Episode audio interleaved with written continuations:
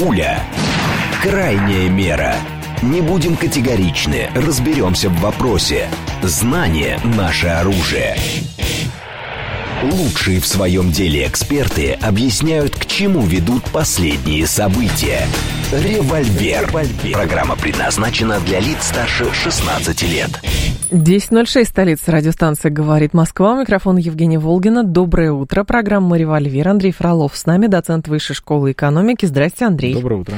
Наши координаты семь три семь три девять четыре восемь, телефон, смски плюс семь девять два пять восемь восемь восемь восемь девять четыре восемь, телеграмм для ваших сообщений «Говорит Москобот». И смотреть можно в YouTube-канале «Говорит Москва». Стрим там начался, поэтому, пожалуйста, подключайтесь. У нас все на э, военную тему сегодня. И одна из последних новостей, которая касается Украины, это опять главная тема, где Залужный. Или что с ним будет. Потому что, конечно, Си Эн Эн, вот, например, сейчас анонсирует увольнение главкома Вэ Эс У до конца недели. Здесь, конечно, можно как угодно иронизировать по поводу того, что вот есть вроде бы военачальник другого государства, а он, возможно, даже из прессы узнает, если узнает о своем увольнении. Причем не из своей же прессы, а из иностранной.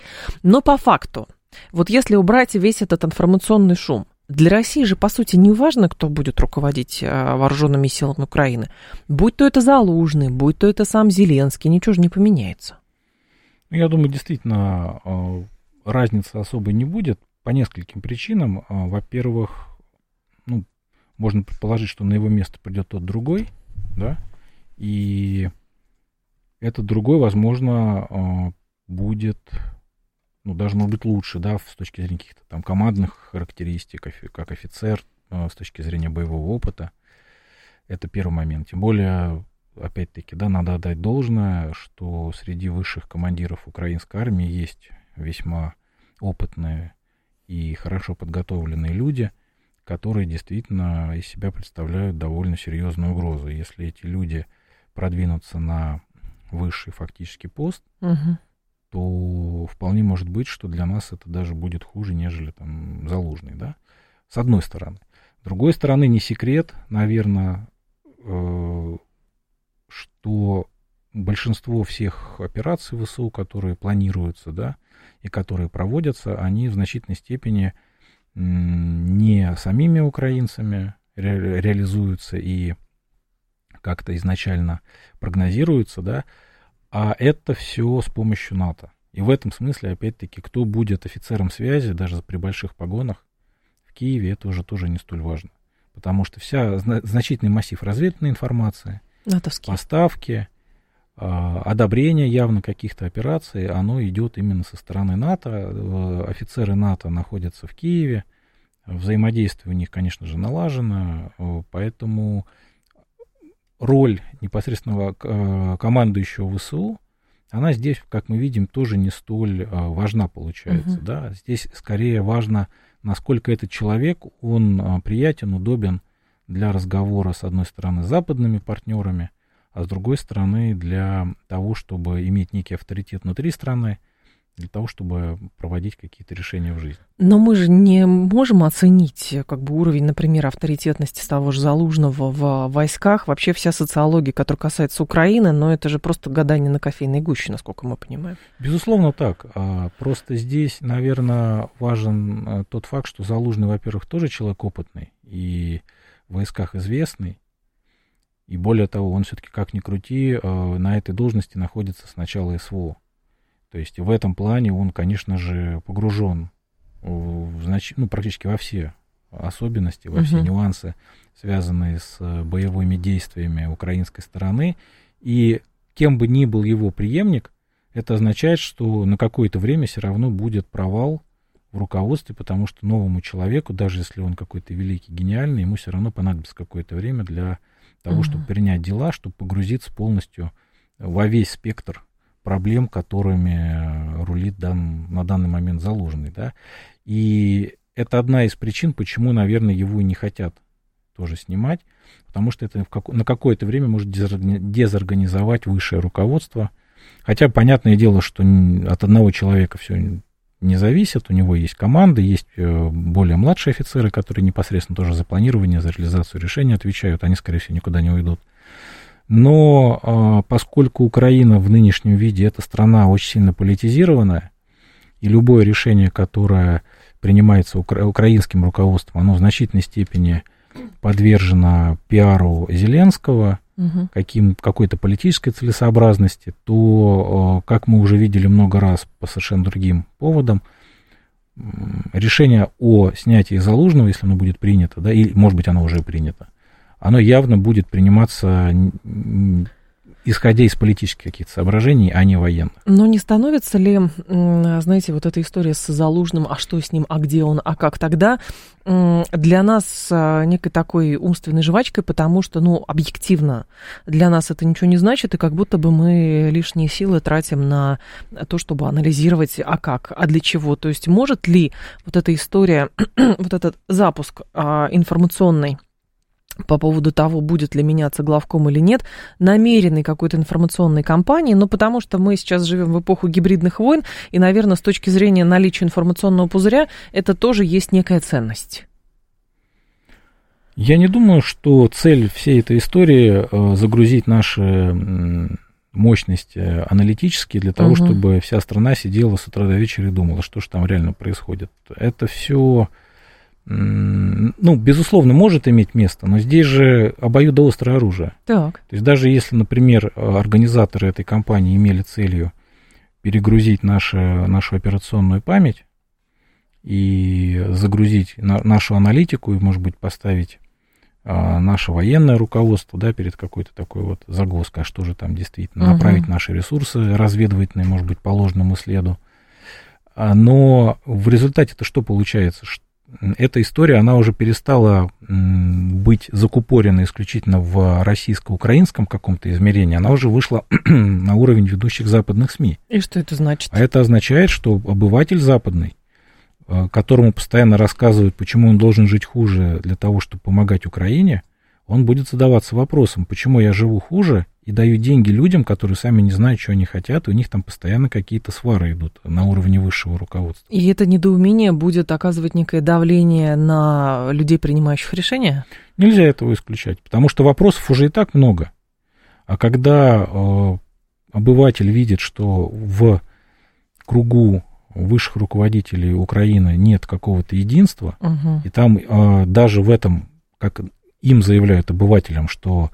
Это решающая битва демократии, да, мы должны положить все силы и ресурсы на эту борьбу. И вдруг выясняется, что на фоне вот этой пропагандистской какой-то а, обертки, собственно говоря, люди, которые там сидят в Киеве, которые, по идее, должны все свои силы посвятить борьбе с Россией, да, и забыть какие-то внутренние склоки, они наоборот, они забывают про Россию и занимаются какой-то внутриполитической борьбой. Тем более, опять-таки, если мы посмотрим на публикации, связанные с...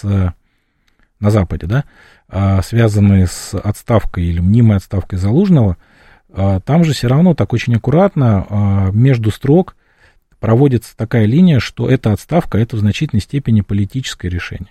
То есть... Нет, там, там же никто не пишет, что Залужный действительно оказался плохим командиром, да? Нет, не пишет. Что Залужный действительно... провалил все то, что можно провалить.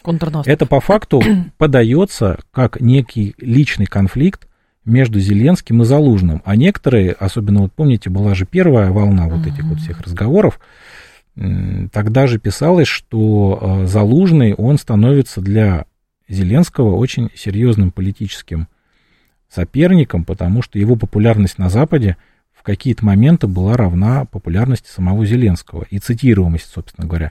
Можно даже вспомнить историю, когда было опубликовано то ли в «Экономисте», то ли, ну, в каком-то ведущем, в общем, западном СМИ, англо-американском, было опубликовано интервью э, Залужного как раз. В «Экономисте» это было, да, да. я помню. Угу. И опять-таки, как писали те же, опять же, те, те же люди, кто опубликовал это интервью, оно якобы вызвало очень большое недовольство в, в окружении Зеленского угу. и самого Зеленского, потому что оно, видимо, было с ним не согласовано.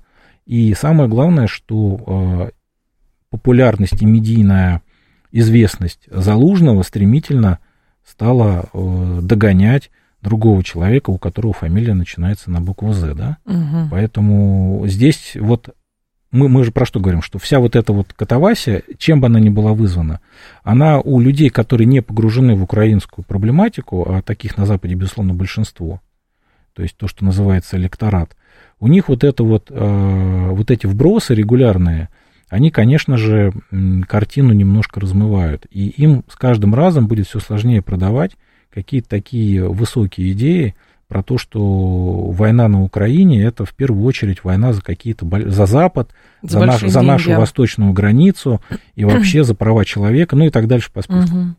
Слушатель говорит, ну на хуторе и в гражданскую войну было, всю власть делили, и сейчас Зеленский свою армию создаст, Залужный свою, и будет у них феодальная раздробленность. Да не дадут. Да никто, конечно, никакие армии не создаст, и, наверное, какие-то аналогии с гражданской войной, они все-таки в нынешних условиях, мне так кажется, не совсем корректны были бы, но тут возникает другой интересный момент, связанный с тем, в каком состоянии этот конфликт будет существовать уже в мирное время. То есть, когда СВО закончится, когда наступит именно мир на линии фронта, как вот этот вот конфликт между Залужным и Зеленским, соответственно, угу. теми силами, которые за ними стоят, как он выразится и во что он выльется именно уже в Украине не воюющей. Но это же еще так далеко, сомнительно, и вообще много-много-много а вопросов. Понятное дело, но мы же сейчас говорим про некую такую долгосрочную перспективу, то есть сейчас уже в любом случае закладываются какие-то мины ага. под внутреннюю украинскую повестку. А, вот оно что. Вот а... как раз там уже возможны группировки, одни люди, которым платит своего кармана Зеленский, и другие. другие люди, которым платят свою карманную Залужную. Если они еще доживут до этого. Если доживут. Но натовцам самим, с вашей точки зрения, а так ли принципиально, кто все равно руководит, значит, украинской армией? Я думаю, что натовцам все же это не все равно. По нескольким причинам. Во-первых, им важно, чтобы этот был человек полностью лояльный, без каких-то там, возможно, амбиций наполеоновских или каких-то прочих, чтобы он все-таки нет-нет не смотрел на Восток, чтобы у него не было желания как-то замириться с Россией. Угу. А третий момент связан с тем, чтобы он все-таки был не совсем уж как-то разнузданно коррупционен, то есть чтобы воровал все-таки в умеренных каких-то масштабах. И четвертый момент все же, этот человек э, должен, ну, хоть какой-то компетенцией обладать, чтобы полностью не завалить те планы, которые НАТО на Украину делает. Потому что если из-за решений условного преемника э, Залужного э, украинская армия себя поставит в некую катастрофу, которая приведет к полному обрушению фронта и полному обрушению армии, конечно же, э, такой человек НАТО не нужен. Но при этом Буданов же на днях заявил, глава ГУР украинского, что, точнее, он подтвердил, что российские войска э, на определенных участках э, продвигаются, украинские войска вынуждены там отступать и так далее. То есть, в принципе, со стороны Украины публично признается, что ситуация для них становится, ну, все более сложной. Это тоже имеет право на существование. И это, кстати говоря, одна из причин, почему, наверное, сейчас Залужного менять не совсем удобное время. Потому что даже сам, сами западники пишут о том, что российская армия все-таки имеет инициативу на всем протяжении линии фронта. Российская армия проводит собственные наступления. Украинская армия не может этому ничего не противопоставить, за исключением какой-то там твердой обороны и ожидания какого-то чуда, которое может прийти в виде вот этих новых планирующих бомб, которые, как мы знаем, вот на днях да. должны были, скорее всего, уже поставили давно американцы, и передачу истребителей. И также я подозреваю, что надежда на подготовку очередного эшелона, где-то, может быть, там пятьдесят-шестьдесят тысяч человек, украинской армии, который может использоваться, с одной стороны, для наступления аналогичного летнему, угу. прошлогоднему, или же для того, чтобы быть в стратегическом резерве и парировать какие-то возможные российские удары. Причем эти люди явно по уровню подготовки будут чуть выше, чем то, что может обеспечить украинская армия своими силами на территории Украины. Ну вот я даже сейчас по лентам читаю, сейчас найду. Значит, пенсионерка погибла в ЛНР в результате удара дрона ВСУ по ее дому. Это власти делают заявление. Были утверждения, что как раз ВСУ сейчас прям объявляет охоту на мирных жителей и целенаправленно дроны сбрасывают какие-то бомбы на гражданские объекты.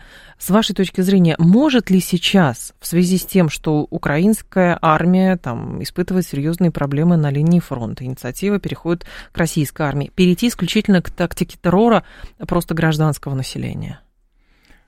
Ну, этого нельзя исключать. Почему? Потому что все это происходило с две тысячи четырнадцатого года, то есть эти обстрелы гражданских объектов, которые не имели никакого военного значения, они угу. же не вчера возникли, даже не позавчера. Ну да. Другое дело, что такого рода стрельба, она все же, как ни крути, имеет следствием расход боеприпасов, которые, опять-таки, буквально вчера, что ли, Кулеба заявил, что мы там везде ищем. Ничего нету, пытаемся да, да. найти из разных источников. То есть просто так стрелять в воздух, да, проводить террор, но, опять-таки, я думаю, на Украине никто не... иллюзиями не обманывается, например, того, что это может привести к чему-то, что это как-то может изменить общественное мнение в России, что это может как-то повлиять на решение политического руководства угу. страны. В конечном счете это только озлобляет больше жителей ЛНР, ДНР или жителей приграничных российских субъектов и приводит, ну, наверное, больше даже к обратному эффекту. Мы вчера слышали, Владимир Владимирович как раз про это говорил, что надо еще дальше там отодвигать эту зону безопасности, да, для того, чтобы не было никаких обстрелов. Но чем дальше отодвигать, они же тоже двигаются, и получается, ну, условно, там, до Сум сдвинуть, ну, и из Сум будут стрелять. Просто стрелять-то будут, конечно, из Сум, но здесь, да, наверное, есть у революции начало, нет революции конца. Угу. В этом смысле, конечно же, тезис о зоне безопасности, он такой, да, он не имеет какой-то финальной границы.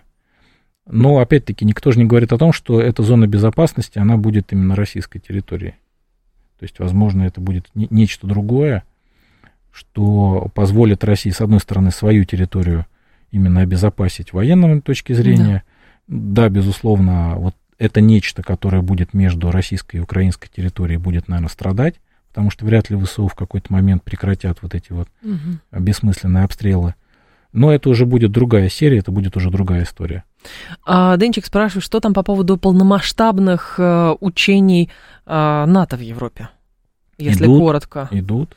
Идут, чтобы что, продемонстрировать е- едино, единую а цель? Я полагаю, эти учения имеют несколько задач. Задача номер один действительно медийный такой эффект, угу. внутриполитический, показать, что мы не сидим сложа руки, мы готовы. Ведь не зря же накануне этих учений были эти вбросы о том, что Россия пойдет в Европу, рисовались эти стрелки немцами первыми, да, по поводу того, где будет наступление, вот эти этапы российского наступления на Европу до двадцать пятого года. Очень похоже на спланированную кампанию информационную. Но оно же как раз да. появилось перед учениями, да, то есть получается, что учения, они, вот он, вот он ответ, то есть запугали население, да. и потом дали немножко расслабиться, вот мы, значит, стоим на страже мирного населения Европы, все под контролем, это первый момент. Второй момент заключается в том, что действительно НАТО, видимо, на этих учениях будет отрабатывать а, какие-то новые тактические приемы с учетом явно, явной эволюции военного дела. То есть а, одно, одна история, когда некие люди, которые себя возомнили экспертами в военной области, пишут что-то, какие-то свои ценные мысли в Телеграме, но серьезные ребята, которые академии заканчивали, которые учились военному делу надлежащим образом, они, конечно же, с обеих сторон, даже не только с обеих, с многих сторон анализируют российско-украинский конфликт. Угу. И очевидно, что российско-украинский конфликт, он является конфликтом с элементами конфликтов какого-то нового облика, да, если можно так выразиться. И на этих учениях я подозреваю, что НАТО действительно что-то для себя, работу штабов, отработку каких-то тактических новых приемов, противодействие новым угрозам в виде тех же, тех же беспилотников, вся, всяческих видов и так далее и тому подобное. И, наконец, третий, я думаю, вариант. Мы уже в последние годы в разном исполнении видели, как большие учения являлись прикрытием для переброски войск, переброски боеприпасов, для того, чтобы обмануть противника. Я не исключаю, что в рамках этих учений идет насыщение ВСУ техникой, вооружениями, боеприпасами, чтобы там не говорили те же американцы, что у нас денег нет, все, мы прекратили военную помощь, все там есть. Собственно говоря, поставка вот этих вот новых планирующих mm-hmm. бомб это подтверждает. Но, с другой стороны, разве они испытывают проблемы с поставкой вооружения? Железнодорожные узлы действуют, тоннели стоят, мосты стоят. Да, мы знаем, что они часто в гражданские составы как раз маскируют платформы, на которых перевозят военную технику, но это делается как бы в пони... поним... с пониманием того, что Россия не будет бить по гражданской инфраструктуре, поэтому какие у них сложности, по-моему, а у них нет сложностей. Не в этом, а вопрос в том, чтобы скрыть истинную, истинные поставки на Украину, что конкретно отправлено, а. откуда, потому что когда у тебя такие масштабные перемещения войск идут на всем протяжении границы, вычислить конкретные поставки ВСУ нам намного сложнее. Ну, по спутникам же видно, наверное, можно? Нет, ну, не все, конечно, видно, тем более спутники тоже можно обманывать, их обманывают. Да? Угу. То есть какой-то слушатель говорит, то есть получается, что вооружение это у них есть, это они просто на публику плачут? Я думаю, в значительной степени да. Понятное дело, что здесь же как? Самые дешевые вооружения, они вымываются, то есть, безусловно, с каждым месяцем стоимость поддержки растет, да. Но это не означает, что нечем помогать. То есть помогать есть чем, просто это чуть, чуточку дороже, вот и все. Слушатель спрашивает, извините, не по теме, но меня интересует вопрос с военнопленными. На протяжении нескольких, уже двух лет мы наблюдаем обрывочные сообщения о том, как вооруженные силы Украины издеваются над российскими военнопленными. Почему они такие злобные? Я не готов это комментировать. Для этого есть Красный Крест, угу. Для этого есть Министерство обороны. Чтобы не быть голословным, нужны какие-то конкретные доказательства каких-то угу. пыток и избиений, да, или прочего чего-то. Но это Поэтому... все равно, скорее всего, эта тема будет изучаться, скорее всего, какие-то материалы будут, и когда нужно будет, их, скорее всего, опубликуют. Так, собственно, ведь в начале же СВО Следственный комитет чуть ли не открыл вот это специальное дело какое-то, где собираются Комиссию все открыл, военные, да, да, все да, да, военные да, преступления, да. Это тоже относится к военным преступлениям, поэтому я думаю, что специалисты, которым за это платят деньги, зарплату, mm-hmm. они, безусловно, все подобные случаи фиксируют, и мы, безусловно, на неком а, аналоге Нюрнбергского трибунала, если он будет, мы, безусловно, услышим и увидим все эти свидетельства. Да. А, Эндрю спрашивает, почему нельзя уничтожить все погранпереходы с Запада на Украину, и почему до сих пор функционирует а, украинская железная дорога? А их сложно, ну а как? Стрельба по... Желез, там, железнодорожному переезду или автомобильному переезду, ну, стрельнешь, а через сутки его опять починят. Эти тоннели?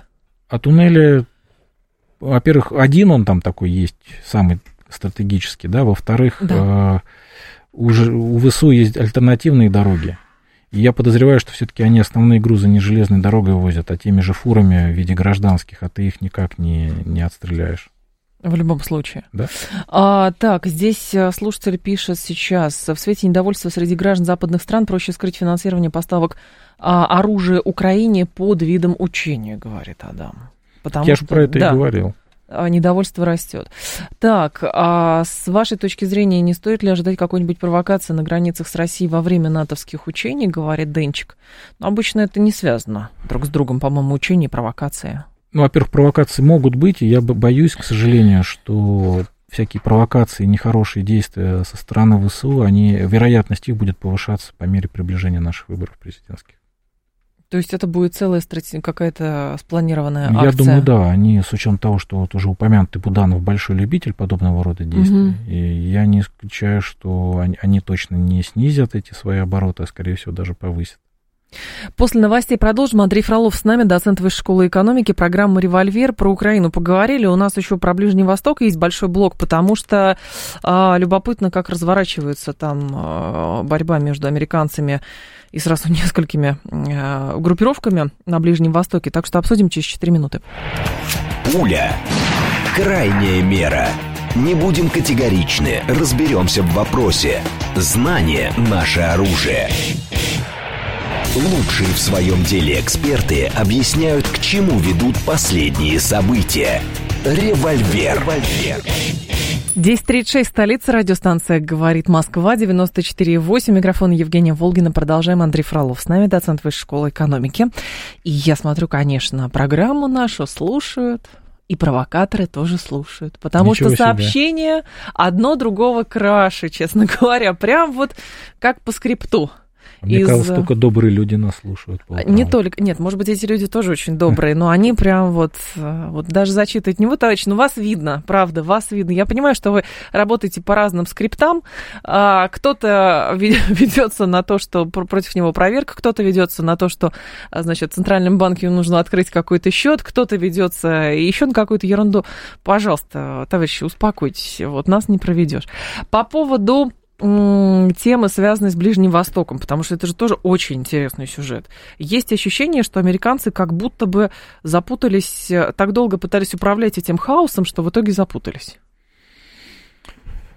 Наверное, нельзя так говорить, что они в чем-то запутались. Просто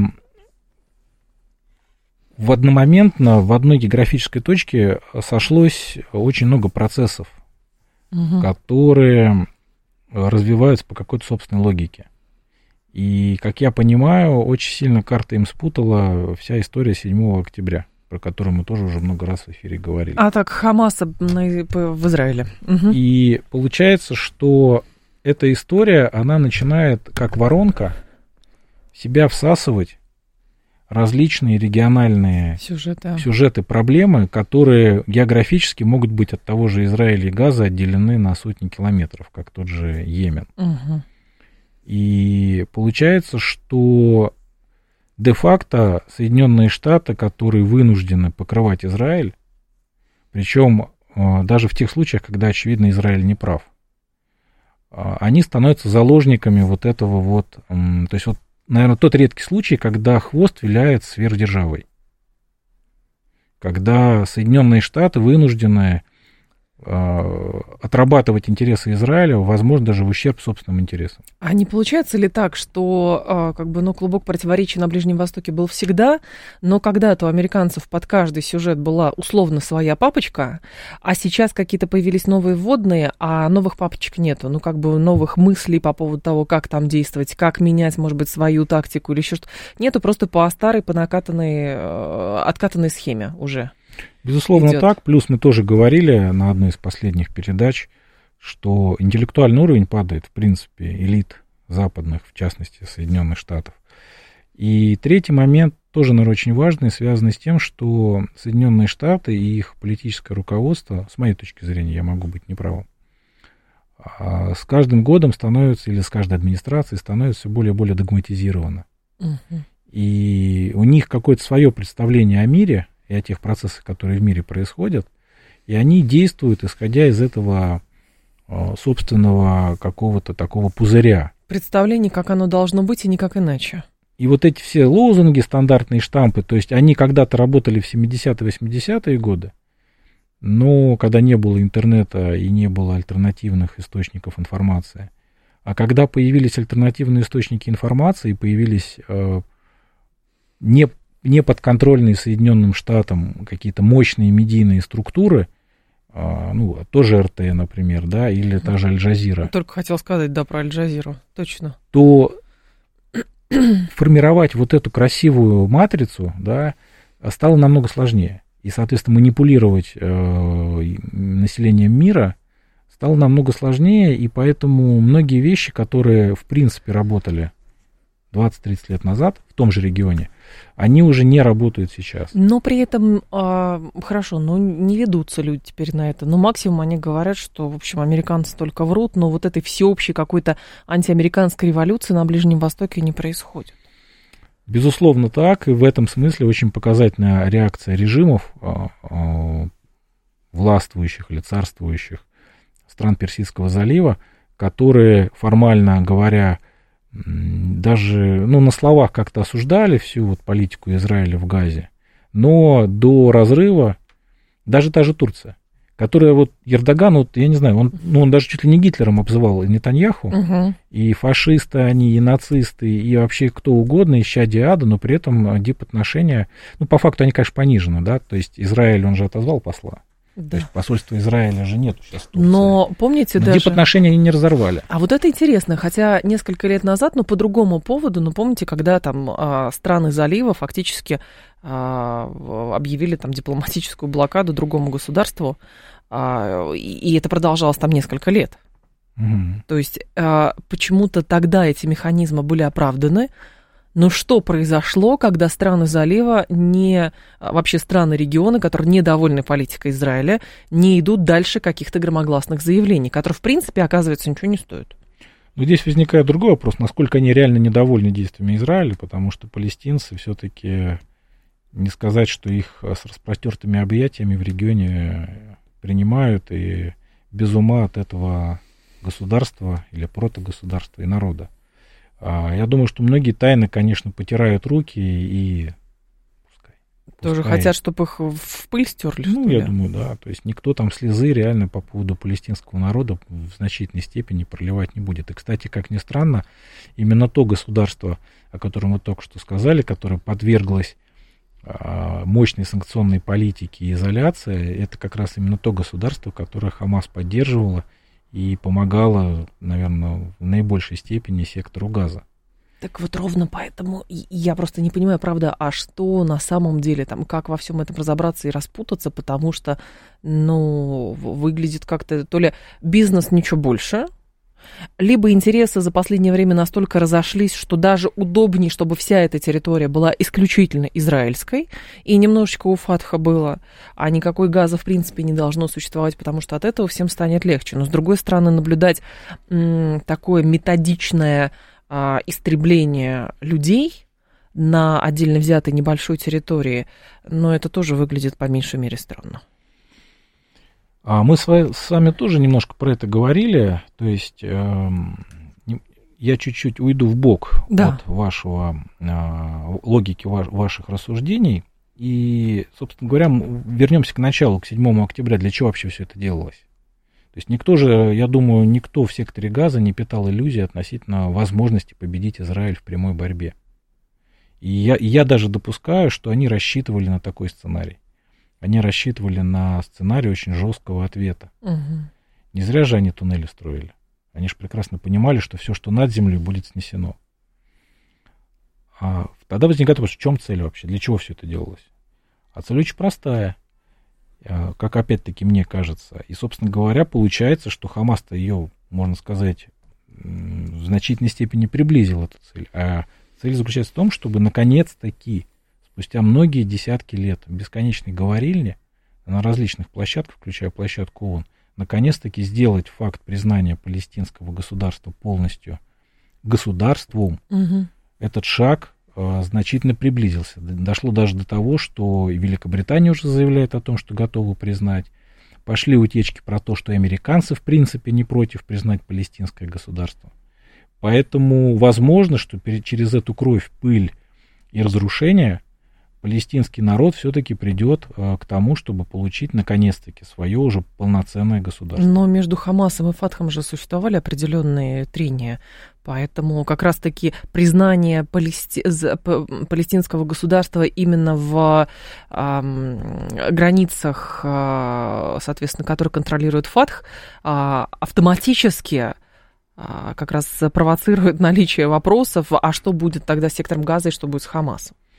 Ну, получается, нам даже не, некоторые ответы сами израильтяне дают. То есть мы уничтожаем, получается, Хамас, да. мы уничтожаем людей из Хамас, мы уничтожаем их военную инфраструктуру. И они, не, то есть они говорят А, да, но не говорят Б. А Б, видимо, заключается в том, что как только мы их уничтожим, мы уже тогда будем готовы, ладно, черт с ними, создать палестинское государство, но чтобы оно было фатховское. Аккуратно, да. правда, при этом забывая, что у истоков создания Хамас стояло замечательное израильское государство. И, собственно mm. говоря, это была политика «разделяй и властвуй». А это уже, ну, наверное, расчет идет на то, что у людей а, слишком короткая память, а, или, может быть, это все за, с, будет а, стираться и не будет заметно а, как бы на фоне того, а, к каким результатам придут в виде там, признания государства, обретения государственности и так далее. Безусловно, так, тем более Израиль же никогда не, не говорил во всеуслышание, что мы стоим у истоков Хамас. Просто об этом аккуратно забудут, никто не будет задавать неудобных вопросов, почему вообще, почему mm-hmm. мы пришли к седьмому октября, а будут уже жить текущим или, там, возможно, завтрашним днем, что все, давайте старое забудем, старое не работало, зашло в тупик, давайте сейчас попытаемся все это обнулить. И я подозреваю, что как раз одним из главных спонсоров этого процесса создания палестинского государства, я не исключаю, что будут как раз Соединенные Штаты, особенно если победит Трамп. Почему? А, ну, Трамп же очень много вложился в соглашение Авраама, да, которые, в принципе, подразумевались как неким шагом как раз к созданию. Ему даже за это предлагают Нобелевку дать. Да, и получается, что в этой логике, если Трампу удастся все-таки наконец-таки развести палестинцев и евреев, и наконец-таки эту угрозу, эту проблему многолетнюю, многодесятилетнюю решить, Трамп тогда действительно может стать там, на один уровень там, с Нельсоном Манделой, с Ицхаком Рабином там, и с прочими. Американским миротворцем фактически, ну, на Ближнем Востоке. Причем не просто каким-то человеком, который очередную бумагу подписал, а который все-таки довел э, до конца свое решение. И по факту для Трампа это же будет вдвойне сладкая победа. С одной стороны, тщеславие свое э, как-то вот, потешить. Да, с другой стороны, показать, что полностью политика демократов и Байдена была провальной и тупиковой. Но Израилю-то нужна разве Палестина в, как государственное образование? А я думаю, Израилю выбора нет.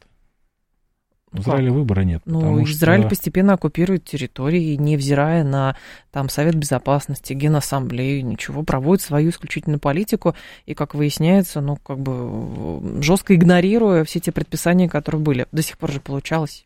Это получалось, потому что их Соединенные Штаты содержат и всячески покрывают их эти действия. А опять-таки мы с вами про, тоже про это говорили. Давайте представим на минутку, что на Израиль было, были бы введены мировым так называемым сообществом хотя бы двадцать процентов тех санкций, которые были введены а, в отношении России, начиная с две тысячи четырнадцатого года. Угу. Я думаю, что Израиль бы себя вел бы совершенно иначе. Для них и так эта война очень затратна, с учетом того, что она в значительной степени оплачивается Соединенными Штатами. Но даже в этом случае это все довольно тяжелое испытание для населения, для экономики. А, Израиль несет большие потери, большие людские потери в технике, в ресурсах и так далее. И бесконечно воевать. Вот сейчас буквально на днях была какая-то очередная оценка израильтян по поводу того, что эта война может до двадцать пятого года продлиться. Оказалось бы, там речь-то идет о площади меньше, наверное, или сопоставимой с Мариуполем. Угу. И там явно не десятки и сотни тысяч им противостоят каких-то противников. Это не говоря уже о том, что Израиль делает все, для меня это просто, вот, конечно, как человека несведущего в израильских делах, просто как наблюдателя. При этом еще делает все, чтобы еще и подожглась граница, так называемая северная, чтобы еще и в Ливане воевать. Вот для чего это нужно Израилю, для меня полная загадка. Ну, как, с кем можно еще свести, с тем и сводит. А рискованно, потому что Хизбалла, мы тоже про это с вами говорили, да, это не Хамас. Это более противник совершенно другого, да, уровня. И который, кстати говоря, если Хамасу деваться некуда, они зажаты со всех сторон, то за Хизбаллой э, Ливан, соответственно, Иран, который может в режиме реального времени поставлять не просто какие-то вот эти самодельные гранаты, которые надо прилеплять к броне танка, угу, а довольно современные системы, которые, кстати говоря, Хизбалла даже вот на этих, в ходе этих приграничных конфликтов используют. А думаете, нет в Израиле той страны, которая будет заинтересована в том, чтобы давайте все-таки подожжем, а там посмотрим? А здесь опять-таки, наверное, действует принцип не какой-то военной логики, а у политиков уже своя какая-то, своя система координат. Да. И Нетаньяху уже многие обвиняют, потому что вообще вся эта история и то... то измерение войны, которое ведется в секторе Газа, оно под... подчинено не каким-то военным соображениям, угу, а оно подчинено принципу самовыживания как политика. И опять-таки, да, у нас один известный деятель говорил, чем, чем хуже, тем лучше. Поэтому я подозреваю, что для Нетаньяху эта логика, она вполне имеет право на существование. Чем больше будет пожаров, да, для Израиля это плохо, но это хорошо для Нетаньяху и его коалиции. Но это какая-то... история, то есть однозначно после седьмого октября его политическая карьера закрывается, и сейчас просто он, как это, откладывает неизбежное, оставляя за собой кровавый след. Ну, как он спаситель нации. То есть не он же напал на сектор Газа, а теперь ему приходится а, купировать те многолетние угрозы, которые копились вокруг Израиля и mm-hmm. так далее. Поэтому, получается, а может быть, не стоит коней на переправе менять? Еще ну, то есть это, это продается такая легенда. Ну как, мы же только что с вами узнали, что по их оценкам вполне возможно, что это был человек как раз или люди, которые близки к окружению Нетаньяху. Да, если да, сейчас да. уже рассказать, что до двадцать пятого года война не закончится, то значит, у Нетаньяху как минимум еще мандат еще на год. По поводу угроз того, что могут поджечь там и Иран, и Ливан довольно серьезно, ведь американцы же тоже рассчитывают какие-то счеты сводить с Ираном и просто так это не оставят. То есть, наверное, тоже можно сказать, что они в какой-то степени заинтересованы, или все-таки боятся, что иранцы могут довольно серьезно ответить тому же Израилю? Во-первых, они не только могут Израилю ответить, они могут и самим Соединенным Штатам ответить, которые, так уж получилось, на Ближнем Востоке имеют большое количество баз, да, которые находятся в зоне досягаемости очень многих ракетных систем иранских. Для этого не нужно стрелять по территории Соединенных Штатов. Угу. Это первое. Второе, есть же куча других методов, весьма приятных. Не обязательно ракетами пулять. Есть кибер, есть терроризм. И Иран явно показал себя страной, у которого ресурсов для проведения подобного рода действий много. И то, что сейчас происходит, все прекрасно понимают, что это просто рубильник включен на десять-пятнадцать процентов от максимальной мощности. Исключительно. То есть Иран, очевидно, с точки зрения Ирана, все происходящее это явно под контролем, угу. и это добрая воля Ирана для того, чтобы не эскалировать ситуацию. А почему им не надо эскалировать? Ну, во-первых, они тоже большой войны не хотят. И, опять-таки, Иран оказался, вот, могу высказать, может быть, мысль, за которую меня наши слушатели раскритикуют, более профессиональные, более опытные.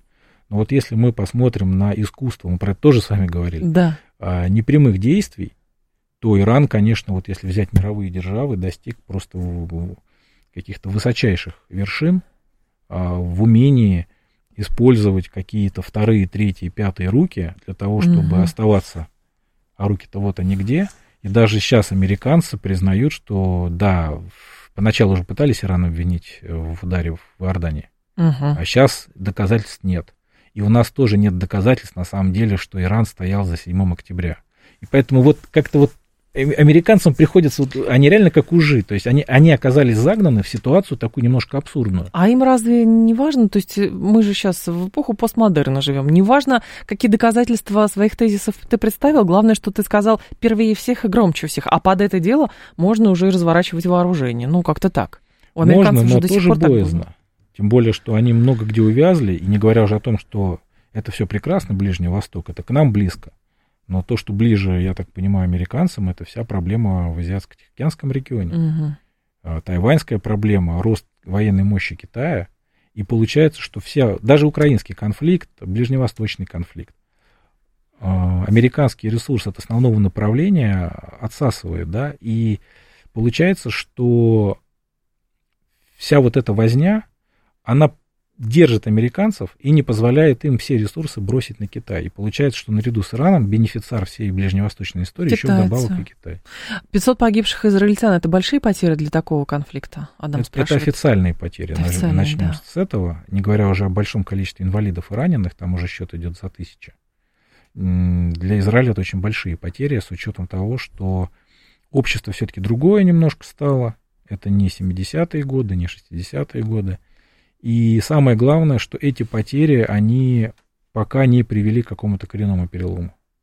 семь три семь три девять четыре восемь, люди хотят с вами пообщаться. Здравствуйте, слушаем вас, пожалуйста. Алло. Добрый день, Сергей Алексеевич. Да, доброе утро. Доброе утро. Скажите, а все, что происходит на Ближнем Востоке, это действительно полностью хаотичный процесс, который уже не может контролироваться и не контролируется Вашингтоном, и Вашингтон из-за этого только теряет и ничего не приобретает. Спасибо. Спасибо. Но, безусловно, Вашингтон не контролирует хуситов. И он их не контролирует, весь этот хуситский процесс с две тысячи одиннадцатого года, когда э, хуситами пыталась арабская коалиция справиться, теперь уже Соединенные Штаты там нарисовались. Поэтому говорить о том, что эти процессы, они, они, и, то есть они и не были подконтрольны Вашингтону. Другое дело, что события седьмого октября, они э, в этот расклад ближневосточный ввели дополнительные какие-то переменные, которые, судя по всему, тоже Вашингтоном не контролируются. Поэтому степень неконтроля э, Соединенных Штатов над Ближним Востоком, она, мне кажется, только повысилась. семь три семь три девять четыре восемь, вас послушаем. Здравствуйте, алло. Пожалуйста. Здравствуйте. Здравствуйте. Александр. Да. Здравствуйте, Евгения. не подскажете? Вот мне кажется, что м- вот Израиль себя ведет так, ну, точнее, вот я просто хотел ответить, как вы спрашивали, что для, для вас непонятно. А вот Израиль себя ведет так, он пытается э, не только Хизбаллу, он пытается Иран включить в войну для того, чтобы э, включить войну в Штаты, чтобы окончательно уничтожить Иран и Хизбаллу. Вот для чего он это все делает, Израиль. Спасибо. С Ираном Соединенные Штаты, очевидно, напрямую будут только в самом крайнем случае воевать. И, без, безусловно, в Израиле были бы очень рады, если бы Соединенные Штаты а, вступили в прямое противостояние с Ираном, угу. но в Соединенных Штатах все-таки еще не настолько деградация умов достигла какого-то критического уровня, чтобы они в эту авантюру бы влезали. Тем более перед выборами. А... Мне тут мысль сейчас в голову пришла. Вот э, у американцев же тактика была какая? Там, особенно, когда вот эта эпоха была борьбы с террористами. Там запрещенный ИГИЛ, запрещенная Аль-Каида, неважно кто. Вот объявляется, это главный враг, и туда направляются все силы. Казалось бы, там, сейчас вот эти есть йеменские хуситы, которые обстреливают корабли, там, захватывают эти корабли. Почему это не право... Почему американцы отказываются от вот своей излюбленной тактики объявить кого-то террористом, соответственно, и на это бросить все силы? А их сил нету просто. А куда все делись? Ну, рассосались. То есть, после э... Афганистана стало понятно, наверное, да? Афганистан, Украина, Дальний Восток. И самое главное, что вот сейчас время такое. В этом смысле, опять же, Хамас очень удачный тайминг выбрал. Для угу. того, чтобы иметь в качестве прямого противника Соединенные Штаты, сейчас для Соединенных Штатов время такое. То есть ни один нормальный президент за полгода до выборов в какую-то прямую войну а, с непонятным исходом и с кучей трупов, а, просто, скорее всего, без какой-то совсем уж экстремальной а, и экстренной причины не будет погружаться. А дипломатические каналы по урегулированию каких-то вопросов? Так они есть. Через Швейцарию же вот этот обмен а, какими-то такими красными линиями между Тегераном и Вашингтоном он происходит. Так. Другое дело, что, скорее всего, ни та, ни другая страна, повторюсь, не хочет а, пока что... Прям... Ну, Ирану точно прямая война с Соединенными Штатами не нужна, не очень понятно, то есть, ну, чего добьются.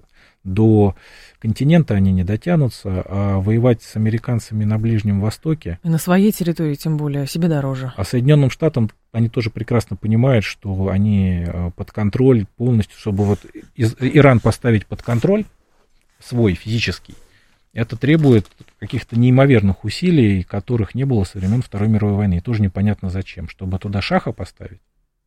Ну, и история повторится вновь. Такое, такое уже было, в конце концов. Слушатель говорит, для чего Израиль портит отношения с Россией, Георгий? А у нас как-то там ну, нет уровня понижения, по-моему, дипотношений. Ну, у нас сложные отношения, и у нас... Э- Противоречий-то много довольно-таки, и все это копилось э, очень много лет, в первую очередь по сирийской проблеме, да. а, во вторую очередь по поводу позиции Израиля в отношении поставок вооружений тем странам, которые не всегда являются нейтральными по отношению к России.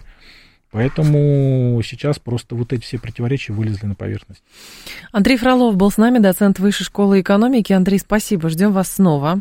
А далее будет информационный выпуск, потом Макс и Марина придут в два часа в потоке. Я снова с вами.